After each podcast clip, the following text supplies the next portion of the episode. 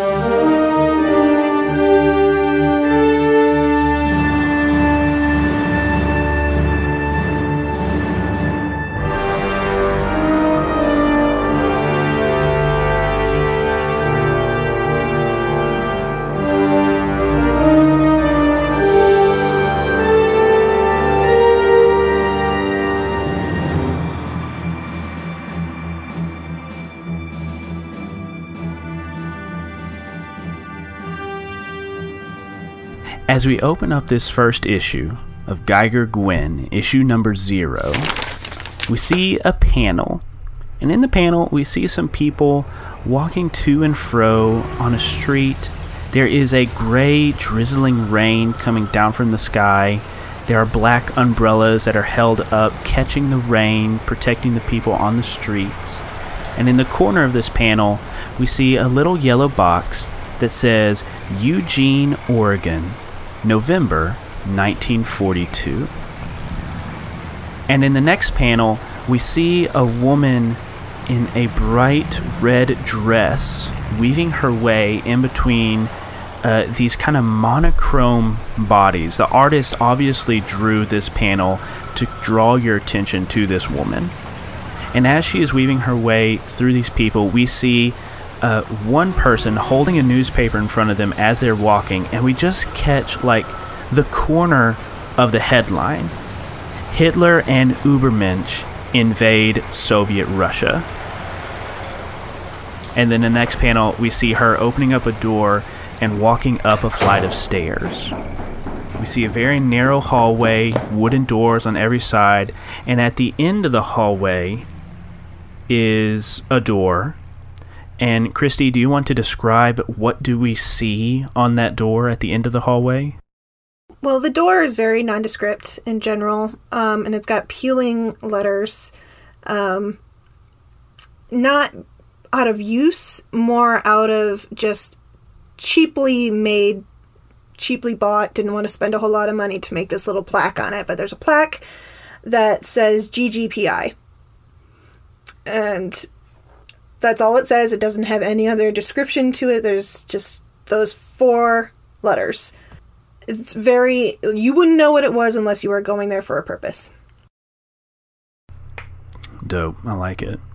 And so this woman uh, with the blonde curly hair, the red dress, uh, red gloves as well, walks up to the door, turns a handle, and walks in. And in the next panel, we see a dimly lit room. The only light is coming from a window through the blinds with this gray, uh, just a light from the gray rain outside, the gray cloudy sky outside.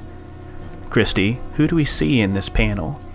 Uh, in the panel, you'll see a woman uh, with her feet kicked up on the desk. She's wearing black kitten heels, but pants and a blouse with some suspenders. And you can't see her face just yet because she's wearing a fedora and it's pushed down over her eyes. And she's not moving, she's just got her hands like resting on the desk. And it almost looks like she's sleeping. I can almost picture the ZZZs coming off the mm-hmm, page. Mm-hmm, mm-hmm. Um, and the office itself is nearly empty. It's a it's a desk with a pencil holder and a phone, and that's it. Nice. And and then on the wall, there's only there's only one uh, framed photo, and it's just of the newspaper cutout that says radioactive accident, and that's all it is. okay. no other um, pictures or anything on the wall. There's, uh, you know, the blinds to outside on one of the windows are broken. but it's very nondescript, and so she's just kind of sleeping away on the desk. And then I can picture the next panel, you just see her kind of like tip the fedora hat up and just like peek out with one eye. Perfect. And of course, we have like the light coming through the blinds, and like it's doing the typical noir, uh, like lines of light and dark across this character. And this the woman with the red dress walks in. Um, pardon me, ma'am. Uh, are you? And she shuts the door behind her. Geiger Gwyn. You should really know who you're talking to before you shut yourself in a room with them. Uh, her eyes go wide as she contemplates what you said. Don't worry, honey. I'm Gwen. Oh, thank the stars. Uh, my name's Anne. Uh, my friend Doreen told me you could help people like me. Doreen, huh? How's she doing? Uh, she's doing much better now. Good. She was in a bad place. And now I hope she's in a better one. But you, on the other hand, you're in a bad place too, aren't you? Yes, ma'am, I am. May I sit? Uh, there's a panel where you see Gwen picks up her chair and moves it around to the other side of the desk because it's the only chair in the room. And just sets it down and then walks back around to the desk and just stands there with her hands in her pockets. Have a seat, Anne. She she sits down. Thank you kindly. Um, well, I suppose you know why I'm here. I can hazard a guess. Just know that you don't have to tell me anything you don't want to tell me. First of all, I'll probably figure it out on my own. Second of all, this is not meant to hurt you in any way. We're meant to help you. For a fee, of course. Uh, yes, ma'am, I, I understand. And she reaches into her little clutch and pulls out this stack of bills and puts it on your table. I, I, at this point, I'm willing to pay any fee. Unfortunately, I don't get paid in cash.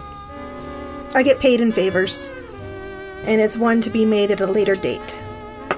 Don't worry, it's nothing bad ever. I would never put that on your head like some people.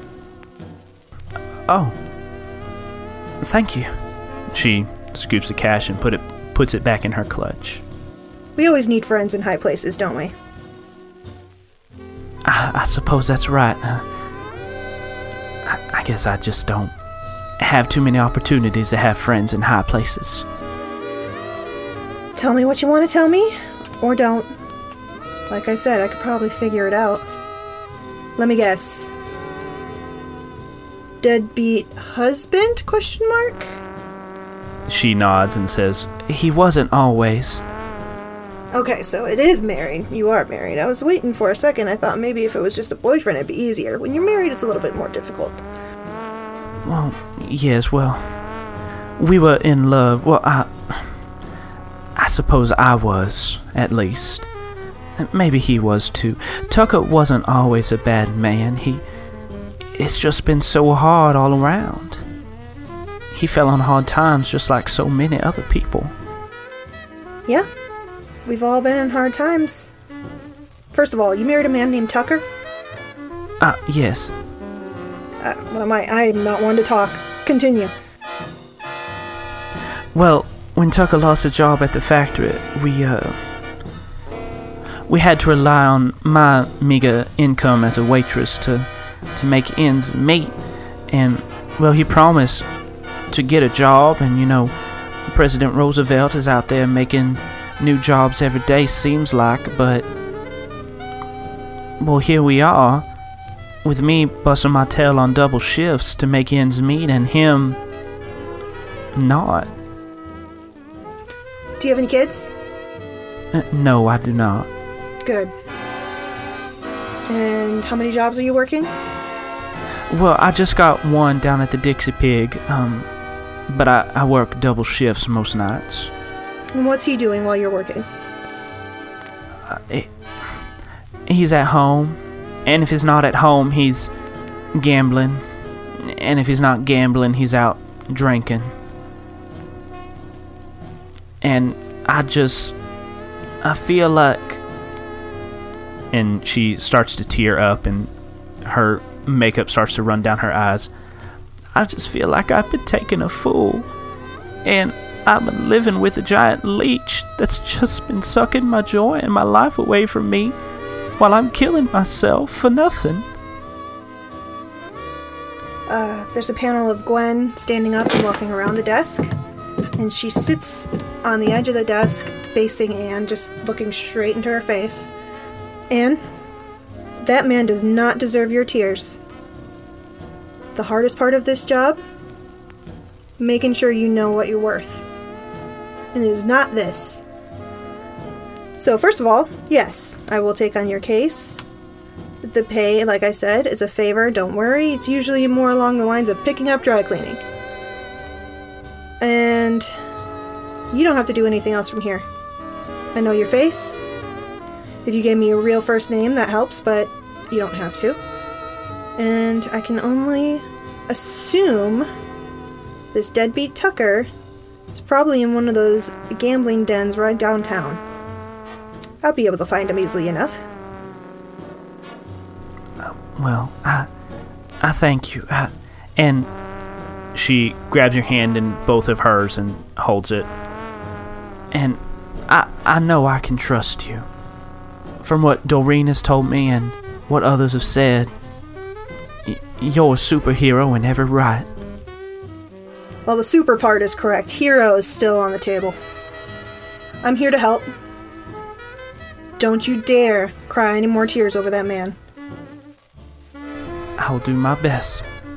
She takes a handkerchief out of her clutch and wipes her cheeks clean. Use that money that you were going to use to pay me and get out of town for a little bit. You have friends you can stay with? Uh, yes, I have some friends in Seattle.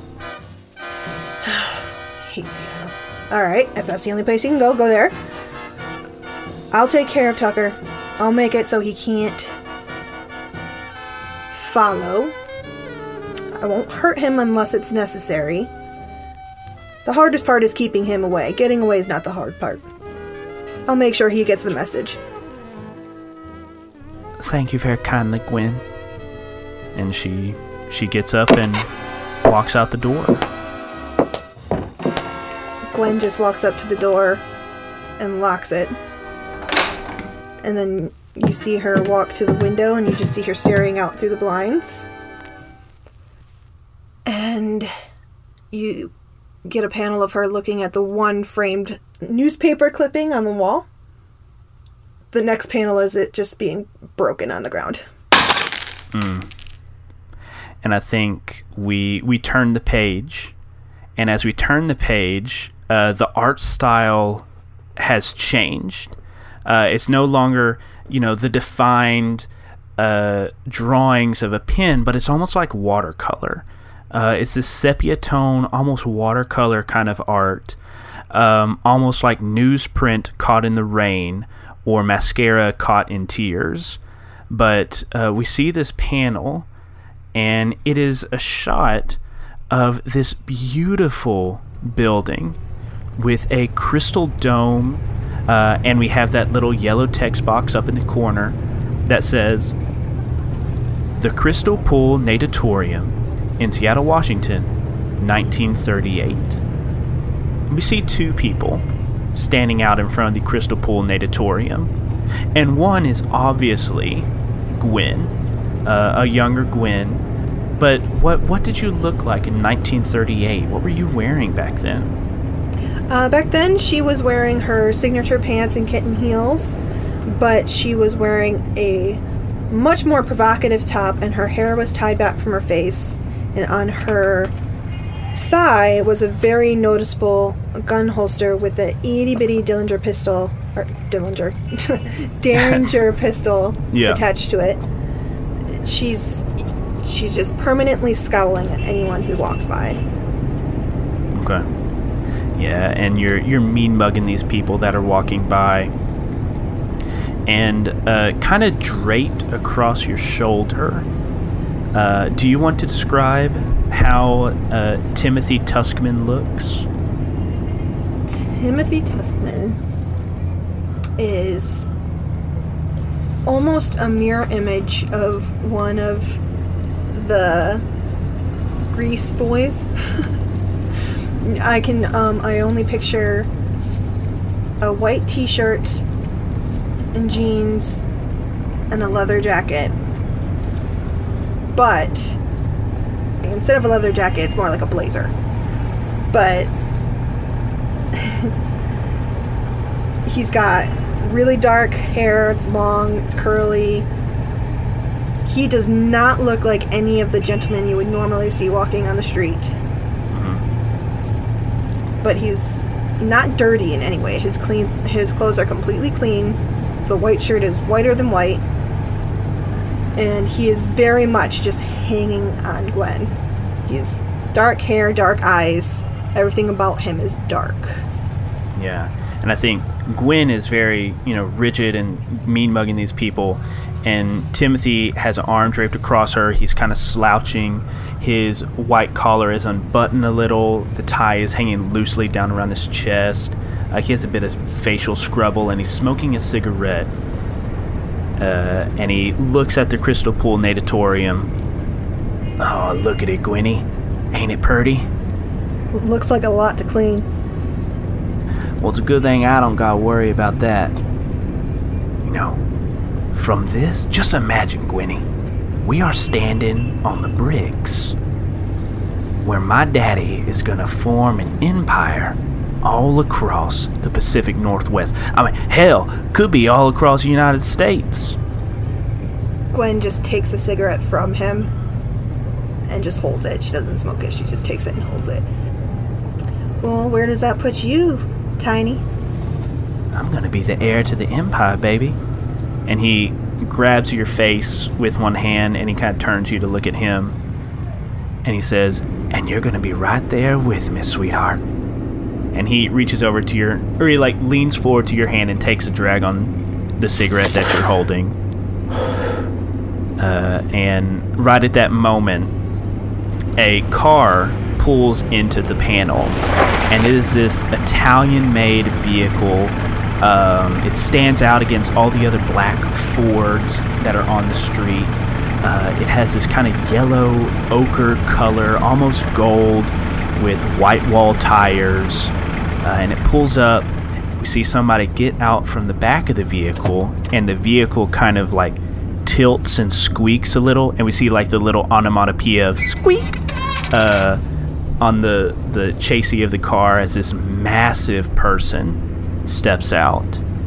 Uh, and this oh, and we see a little yellow box uh, next to his giant frame that says Theodore the Tussler Tuskman, U.S. boxing champion. Uh, and then in uh, like brackets, it says leader of the criminal underground in the Pacific Northwest. And we just see this massive man uh, an athlete's build. Even though it's been a few years since he has been in the ring, he is still giant and huge, and he has just massive knuckles. Uh, his uh, let's say he has some hair. His hair is combed back. He is clean shaven, and where his son is slouched and lanky and wimpy, the Tussler is all of the exact opposite. Uh, Christy, would you like to add anything to his appearance? No, you described him perfectly. He's scary. He exudes the power of fear. Everybody who's in his presence feels it. Yeah. And uh, as as he steps out, there's somebody walking on the street across, and they see Theodore and they yell out, "Yo, the Tussler! You still got it!" Uh, and the Tussler turns around. He had this stern look on his face, but as he turns around in another panel, it's like gone, and it is the face of the champion of the people this boxer where everybody cheered him on through the Great Depression to rise through these ranks and to become the champion that he is. And he turns around, he holds up a mitt, and he says, I got one for Adolf Hitler right here. And then uh, they're like, yeah, yeah, yeah. And he turns around, that expression is gone. He is stern faced again. Timmy, Gwynny, Sir? Pops. Uh, and an attendant comes out of the car and runs over to the Tussler, and he holds up this fat cigar that the Tussler puts in his teeth, and he lights it for him. Uh, and again, where Tiny Tim's little cigarette was dainty and a little crumpled, this is once again fat big and smoking. Uh, and the Tussler walks forward, unbuttons his coat, and places his hands on his hips, and just kind of looks up at the crystal natorium and he just smiles and says, This is where we build our empire. And then we turn the page, and we're back to present day Eugene, Oregon. Uh, I'm I'm thinking Gwen has left the office now and is beginning her investigation. Mm-hmm. Uh, so Gwen, where are you going? Um, Gwen exits the office and she knows she doesn't have a car, so she just starts walking down the street in the rain. Not, she has a jacket on now over her white shirt, but she doesn't have an umbrella. She's just wearing her fedora. Um, she's walking downtown to where she knows of a few bars slash underground gambling dens where there's you know the the door in the back that you have to knock on to get in. Um, and she's just going to scope it out and see if she can figure out where Tucker is. Yeah, okay. So you you walk into this bar that you know is kind of a seedy underground. Um, and you walk in and you are a woman in a pantsuit. You are tall, you are powerful. Uh, and some of the men in the room, and there are no women, in this room except for you, and they all just kind of look at you and kind of sneer, their eyes narrowing to slits as they see you enter in uh, to what should be an area of machismo and manliness. Um, what do you do? You see a panel of her just hands in pockets, walking straight through them, bumping shoulders, doesn't even care, just looking straight ahead. Goes mm. straight to the back, um, through the kitchen, there's a there's a door with like a little panel, and she just knocks three times on it. And that little panel like slides open, and we see beady eyes staring out at you. What's the password? you see her just stare him down. She's like, "Do you really want to play this game?" And we see just a little text box coming through, like over the lip of the uh, the slit, and just says "sigh." and then we see a next panel, uh, and we just see the onomatopoeia click, ka-chunk, as the door opens up, and you see this kind of shrimpy guy standing there, and we just see like a bruise over his eye, a bruise that's about the same size as Geiger Gwen's fist, and he just looks at you and steps out of the way. As she walks by, she just kind of smacks his cheek twice. She's like, "Good boy." yeah, and you descend down into the criminal underbelly of this bar. As she's uh, going down the stairs, hmm there's a panel where you see her kind of just fading out. And she's going to camouflage herself a little bit to make her way through the crowd without being noticed. Ooh. Very cool. So let's do a sneak around. Uh, so you're going to roll plus your maneuver stat. All right, so let's see here. Uh, eight. An 8. All right. So you rolled a 7 through 9. If you want to, you can burn a bond to step it up to a 10 plus so that you succeed and nothing bad happens. Um, or we just accept the move and, and keep going. Uh, I want to accept it. Okay. All right. So on a 7 through 9, uh, you succeed, but it's complicated. The EIC, which is me, the editor in chief, will choose one. Someone unimportant noticed you, but that just made them important, right? You are perceived only by a secondary sense. Uh, you must leave something important behind or be discovered. Um, okay, I think I got it. Um, so we, as you said, we see like those colors blend, and she kind of fades from sight.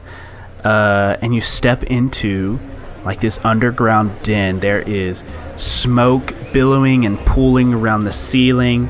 Uh, drinks are flowing. The tap or the kegs are tapped, uh, and we see uh, poker tables and uh, there's a cockfighting ring in the back. Uh, just like all this, all this gambling going on. Um, and we see Geiger Gwyn, or really we see like the outline of Geiger Gwyn as she has camouflaged herself. Uh, so once you're down here, what do what do you do? Um, she will slowly make her way around some of the. I I picture poker tables with random dudes, dealers.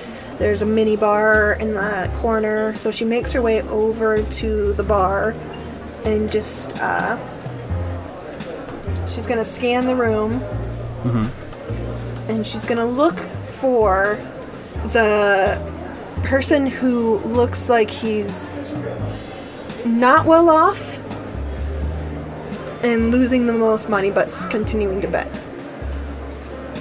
Ooh, okay. So you're looking for somebody who's not well off, losing money, but they keep on betting. Yeah, the person that should have left already but hasn't. So she's looking, you know, for that guy that's in the, at the table just super angry that he's losing even though he keeps playing. Yeah.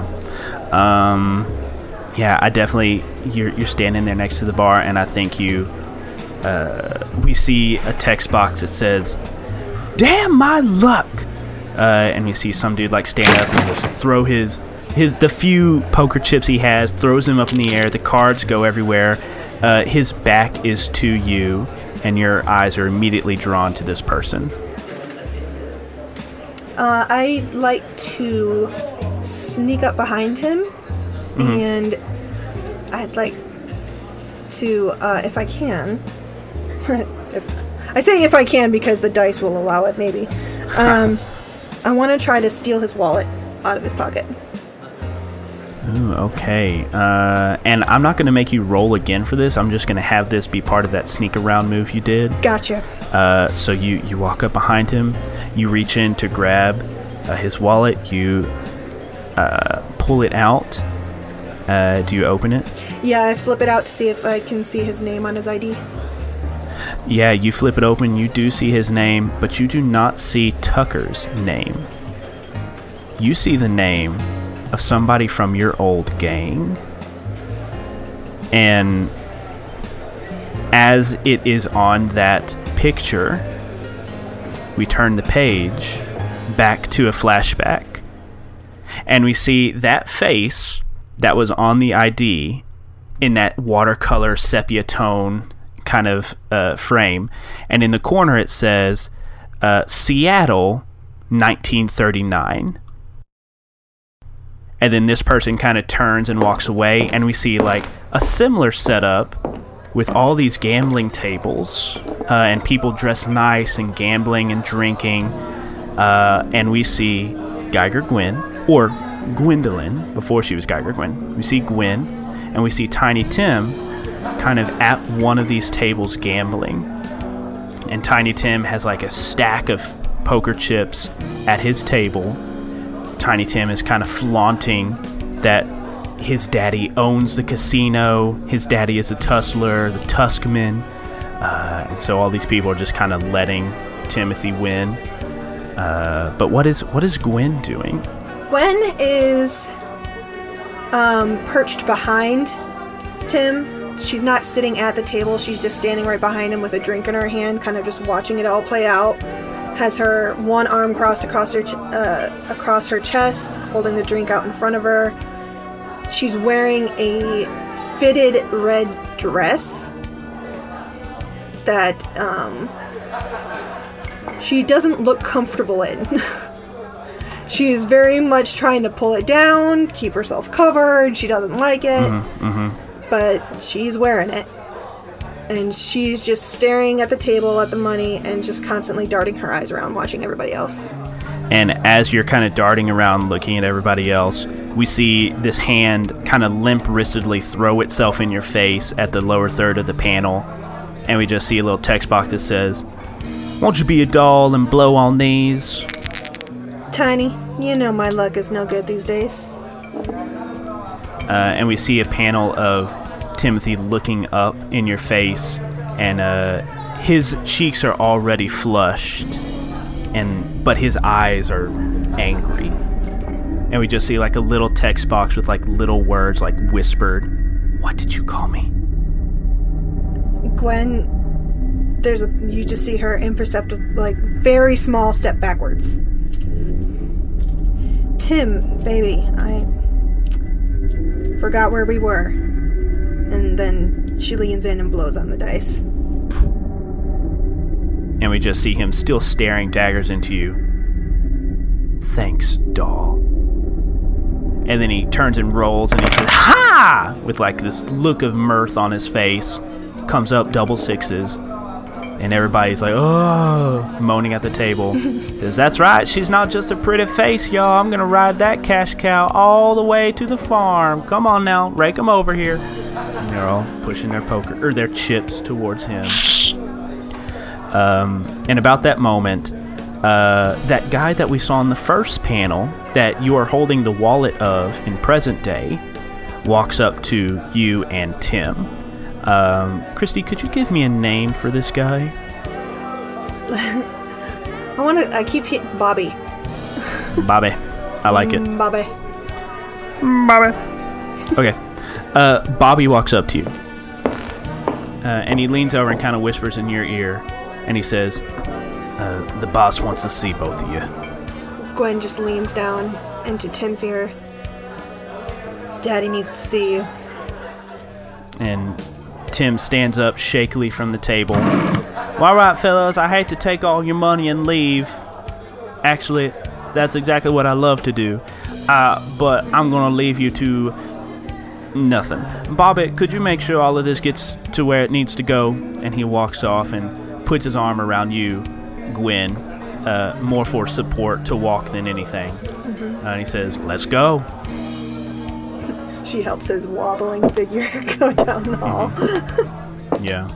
And then in the next panel, we see like this room that's overlooking the gambling den, this huge uh, windowed wall looking down on everything. And we see the silhouette of the Theodore Tuskman in the window looking out.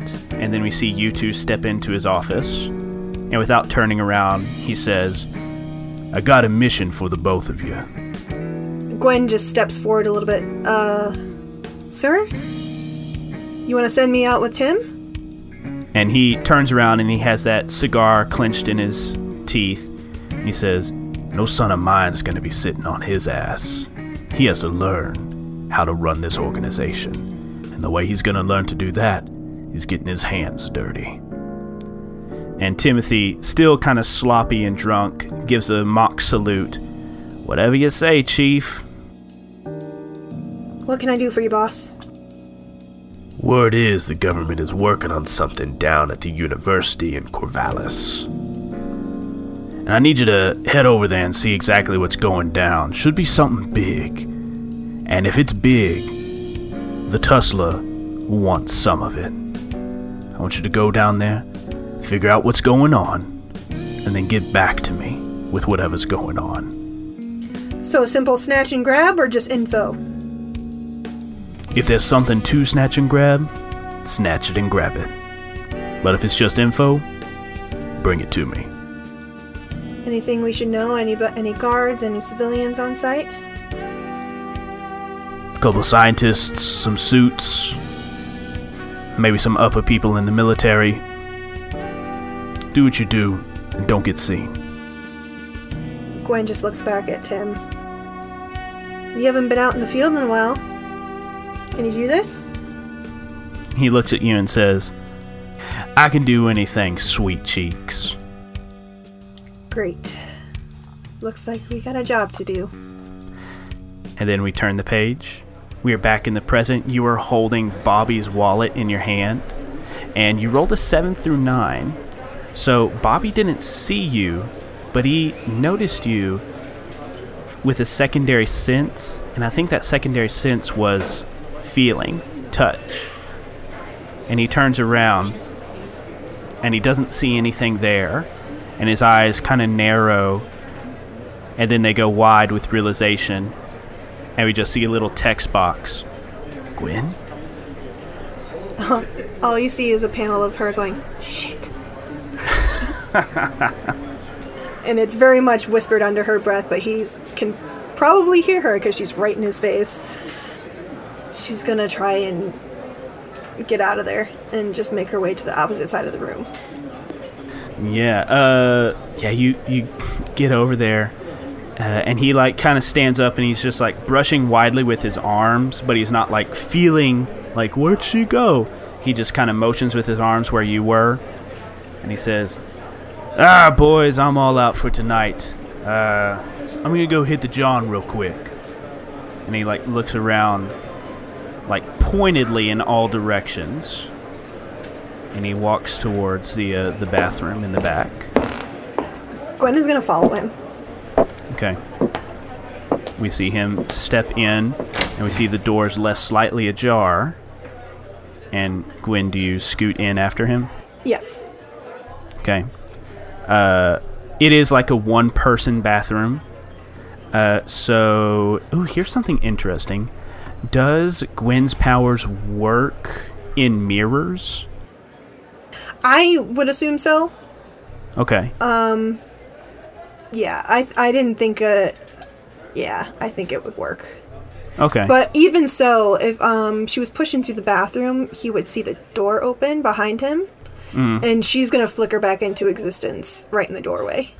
Dope. I, I like the idea of like having two panels of like he he is standing in front of the mirror in the bathroom and he's looking and he sees the door shut and then in the next panel we see you like materialize from your uh, not shape shifting camouflage and then Bobby turns around. So this is where you've been hiding now Eugene, really? Hiding implies I have somebody to run from. From what I hear, you should have ran to the other side of the country.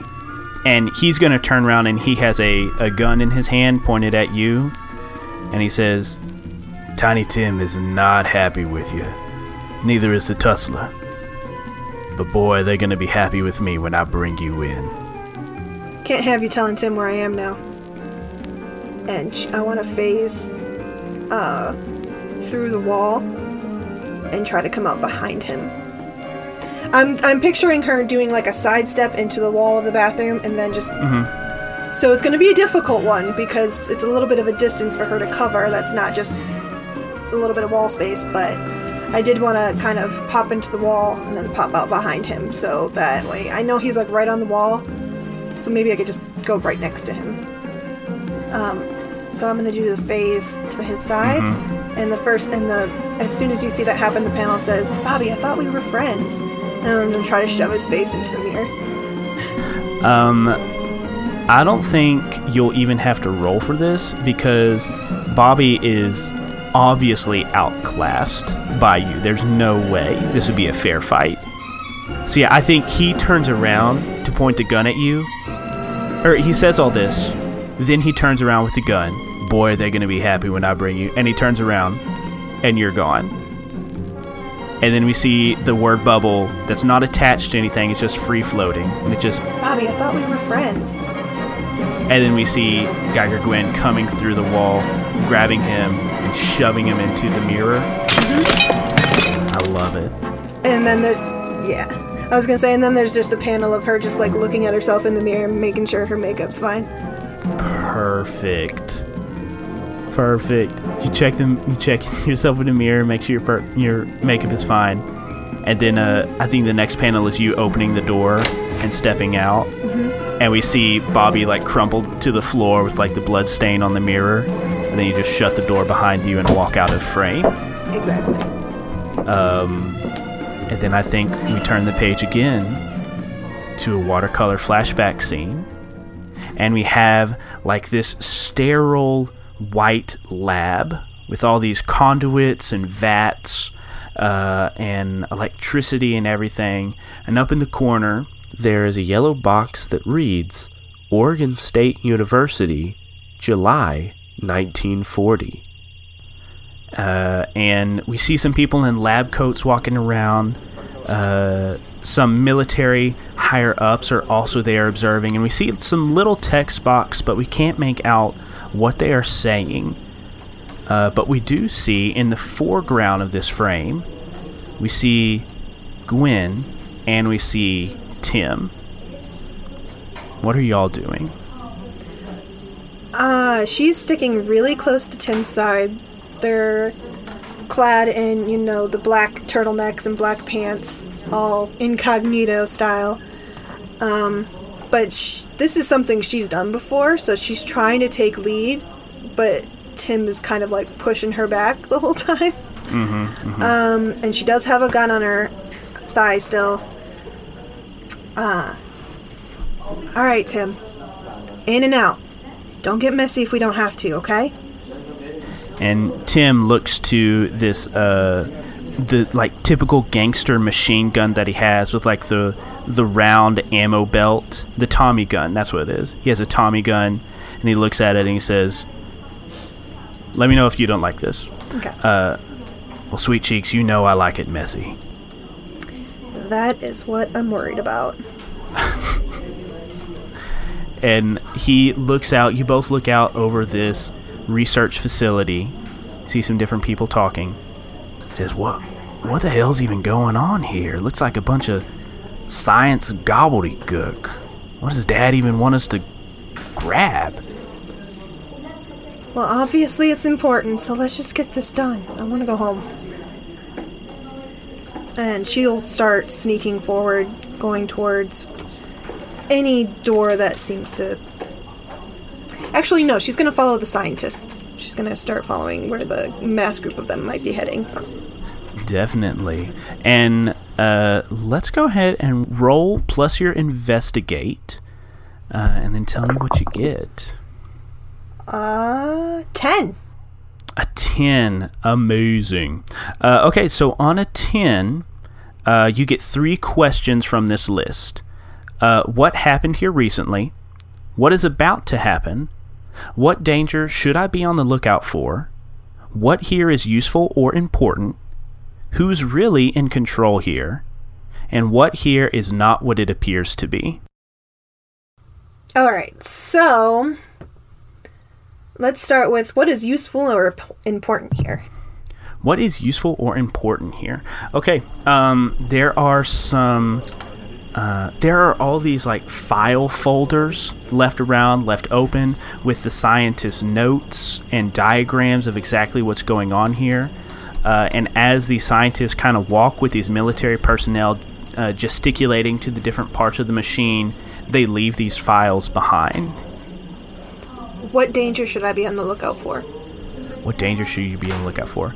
Uh, you see that some of these people, some of the scientists that are closer to the machine and the valves and everything are wearing these protective white suits with a little uh, gray viewing port.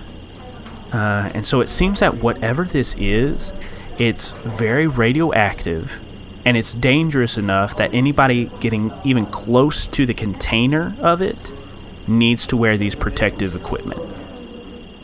Okay, so what is about to happen? What is about to happen? So, what is about to happen is these scientists are going to show the military personnel what they have been working on. All right, Tim. I gotta get in that room. It'll be a lot easier with just me. Can you stay out of trouble without me? Yeah, sure. Why? But, baby, why can't I come with you? You like to cause a scene. I can get in and get out very quietly. It'll be real quick this way, baby, I promise. Fine. Stay out of trouble. And then she starts to make her way to where everybody is. Um, obviously, as quietly and sneakily as possible. They they open the door as they step in, and I think just as you earlier or not earlier in the present day, you kind of slipped in behind Bobby into the bathroom. You kind of slip in behind this touring group, and you hear they're talking about all this scientific gobbledygook stuff that you don't understand. Uh, talking about the yield, uh, megatons, pressure, uh, energy, all of this stuff. Is there is there like a, a rack with like white lab coats on it? Definitely. Okay, she's gonna slip by one of those and grab one and just throw it on her, and just slip in with the, gr- the group. Perfect. Uh, I think now would be the perfect time to roll a sneak around. All right. So go ahead and roll plus maneuver. That's a twelve.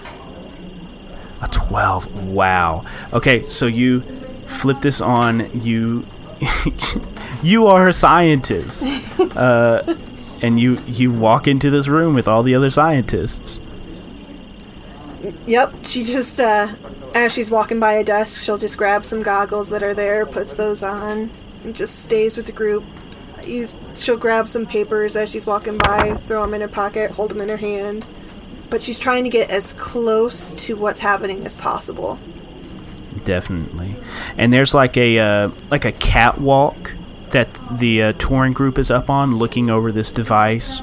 Uh, and you walk down the ladder or the steps to like get closer to the machine. You're walking up to it, looking at it. You have those uh, papers in your hand, and you're looking. And uh, I think one of the scientists looks over and kind of notices you You must leave. Uh, this is getting dangerous. Right as the door up on the catwalk kicks open. And you see two soldiers have Tiny Tim in their arms and like carrying him onto the catwalk. He's like, We found somebody snooping around, Colonel. The Colonel starts walking towards him. Uh, what are you doing? Oh, there's another silent panel of her just going, shit. and um, she kind of tries to get Tim's attention with her eyes, but she's backing into the group away from the soldiers. Is there like a, a panel of buttons close by? Because she's going to try to inch close to those. There definitely is, and you inch closer to those buttons. Um, As soon as I'm within range and it seems like a viable time, she's just gonna try to cause a distraction and just start turning knobs and pushing buttons and pulling levers. Yeah, She's not a scientist, but she. she not at all. happens. you you start pushing dials, pulling levers, flipping switches, doing all this stuff, and a klaxon starts to go off, and we hear somebody yell out, Who are you? What are you doing? and then right at that moment, Tiny Tim like wriggles free from the guards holding him. He grabs his Tommy gun and goes to just mow these people down. Uh, but as he does, like a soldier bumps him, the shots go wild, and they thud into the machine right in front of you. And as the bullets perforate this machine right in front of you, there's an explosion, and we see Gwen perforated by this light. A columns of light shooting through her. Bits of her are falling away from her. Uh, and we just see this shadowy outline of her in the lab coat as she is bathed in whatever this energy is. And then we turn the page back to Oregon in 1942. So, Gwen, you're back in the gambling uh, underbelly. Bobby is unconscious in the men's restroom. What do you do? Uh, I just shut the door with a snap behind me. I'm now fully visible. And I just walk out into the den. And you see a couple panels of her just lo- looking around. And then out of nowhere, she's just like, Alright, I'm over this. Tucker! And we see a dude with this messy hair, uh, unkempt appearance over in the corner, and we just see him like his eyes are wide and he's just looking over in your direction with like the little surprise lines above his head. And he says, Huh? There you are, Charmer. Me and you have to have a discussion. Uh, e- excuse me? I don't even know who you are. Don't worry, you will. And she's just gonna start walking very, like, definitely towards him with her hands still in her pockets. Just Yeah. straight towards Tucker. And he scoots away from his table. Hey, listen, lady, ain't no broad gonna talk to me like that.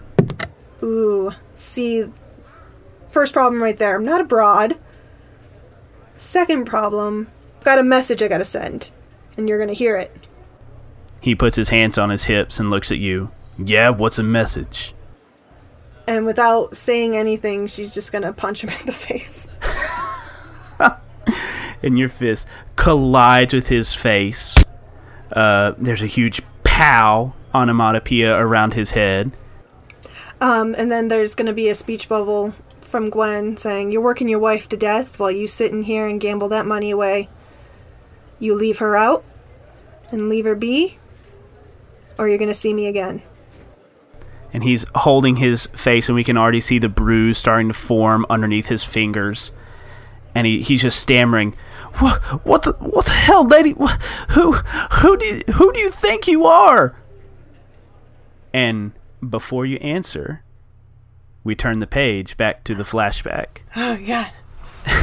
and we see uh, Seattle, Washington, 1941. And we see n- no longer Gwen, but Geiger Gwen with Tiny Tim. And I think this is going to be the scene where you have your falling out. So, where is the scene happening and what exactly are y'all arguing about? Uh, I we see us in his uh, penthouse apartment, and she is dressed in a more casual way now. She's wearing her pants and her blouse and suspenders that she likes so much, and she has her hair down. Um, but she's very much disheveled. She's looks like she has been getting a lot of sleep, and Tim and her are in a heated discussion. What? You're gonna chicken out now? L- look at what your powers has done for us so far. And he like sweeps his hands out to uh, encompass the suite, the sheets, the the clothes, the nice cutlery, and everything. I didn't want any of this. None of this is what I asked for. I didn't even want these powers. You left me there. I had to get out on my own. I've told you this before. I thought you were dead. I don't know how you survived that explosion, baby. Well, the point is is I'm not doing this anymore. I can't I can't keep taking from people and you can't make me anymore. Gwen, listen. You can't do this. All right? We're we're so close. Look at everything that we've done together. All everything we got.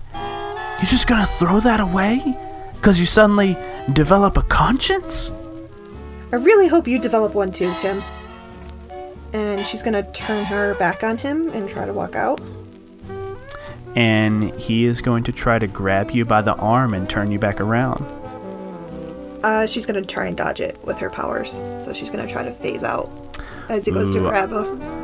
I love it. We see a panel of his arm going, or his hand going for your arm, and right as he goes to grab it, we see like his fingers go through your bicep and just miss. He says! You don't get to touch me ever again without my permission. It. Uh, and he he's pointing at you and he says, "If you walk out on this, you're walking out on me, and you're walking out on my daddy, and my daddy owns the Pacific Northwest. If you walk out of here, you're gonna be a nobody. Who do you think you are to walk out on the Tuskmans?" I always said my friends can call me Gwen. Everybody else can call me Geiger Gwen. and uh, we have we turn the final page and we see a full page with two panels one in the watercolor of the past one in the clear colors of the present.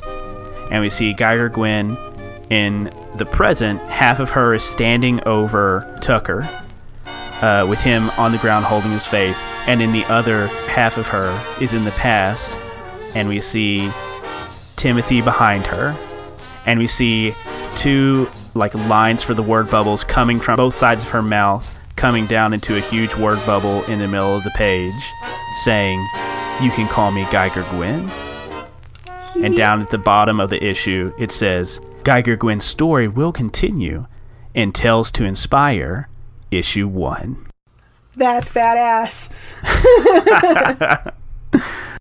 Thanks for listening to this week's episode of Tales to Inspire. We'll be back with our next episode in two short weeks. If you have social media, you can find us on Facebook and Twitter. Like and follow us at Misconceptions Pod for up to date information about the show, behind the scenes pictures, and just to show us your general positive feelings about the show. We also have a Discord. You can click the link below to join our Discord so that you can chat with other friends of the show and chat with other cast members directly. We also have an email. If you would like to contact us that way, you can email us at misconceptionspod at gmail.com. This show is fully supported by the generous monthly donations of our patrons on Patreon. If you would like to join that elite group of supporters and gain access to exclusive content, please consider joining our Patreon. The Tales to Inspire theme song was composed by Esteban Del Pino. You can find out more about his music on fiverr.com slash IAM underscore W-A-K-E. Geiger Gwen was played by Christy Scheidemantel, who can be found at Polish Christy on Twitter. And I'm David White, your editor-in-chief. You can find me at Mr. Banana Socks on Twitter. The role playing game system used in this production was a modified version of the Worlds in Peril role playing game by Samjoko Publishing. Tales to Inspire is a product of the Misconceptions Podcast Network. Find out more about our other shows and buy cool merch at misconceptionspod.com. And that's it for this week's episode of Tales to Inspire. Thank you so much for listening, and keep it nerdy, y'all.